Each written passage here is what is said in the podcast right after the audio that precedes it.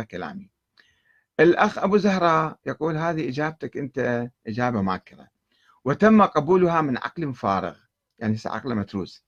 ألست تدعي أنك باحث في التاريخ الإسلامي؟ لماذا لم تجبه إذن؟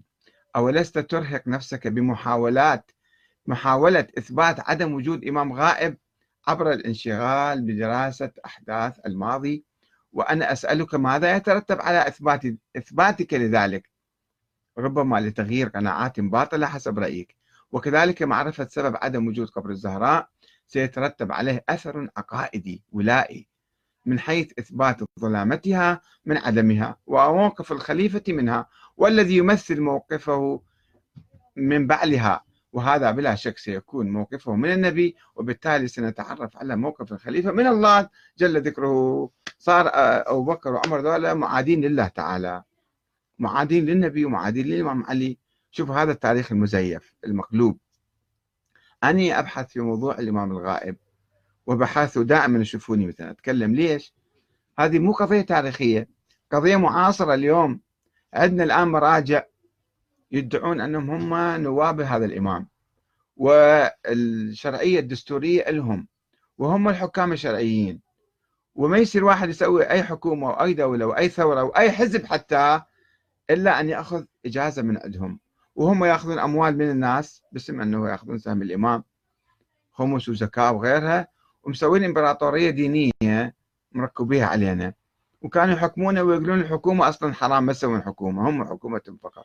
فأنا أبحث موضوع الإمام الغائب الإمام الثاني عشر المفترض حتى أقول أن المرجعية الدينية ليست لها شرعية دينية من الله.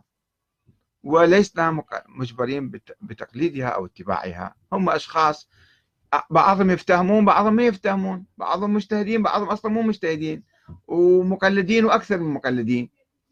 فقضية بناء نظامنا السياسي الديمقراطي يتوقف على توضيح موقف المرجعية. المرجعية ما هو ماذا تشكل بالنسبة لنا؟ هل هي تحت النظام الدستوري؟ فوق النظام الدستوري فوق النظام الديمقراطي فوق القانون. كل ما تفعل كل ما تعمل هي مقدسة وما يجوز نحاسبها وما يجوز نراقبها وما يجوز مثلا ننتقدها. أو لا هم ناس بشر مثلنا لابسين عمايم ولابسين كذا مثلا أزياء معينة وبالتالي إحنا لازم دولة آه، نقدسهم ونعظمهم ونخضع لهم وكل شيء هم يكونون فوقنا. هذا إذا قضية حيوية. أنا ما أبحث. هسه قضية واحد مثلا هناك شخص آخر شبيبي هذا اسمه محمد بن عبد الله الأفطح قضية تاريخية أم قضية تاريخية؟ ناس ادعوا وجود ولد للإمام عبد الله الأفطح ابن جعفر الصادق. وناس قالوا لا هذا كذب. نفس القضية مشابهة. بس الآن ما عندنا ناس جايين يدعون أنهم هم نواب محمد بن عبد الله الأفطح شفتوا لكم فد مرجع أو فد عالم؟ يقول أنا نائب فلان وأنا الحاكم الشرعي. لو اجى واحد قال هالكلام إحنا سوف نناقشه ونقول له هذا أسطورة وخرافة.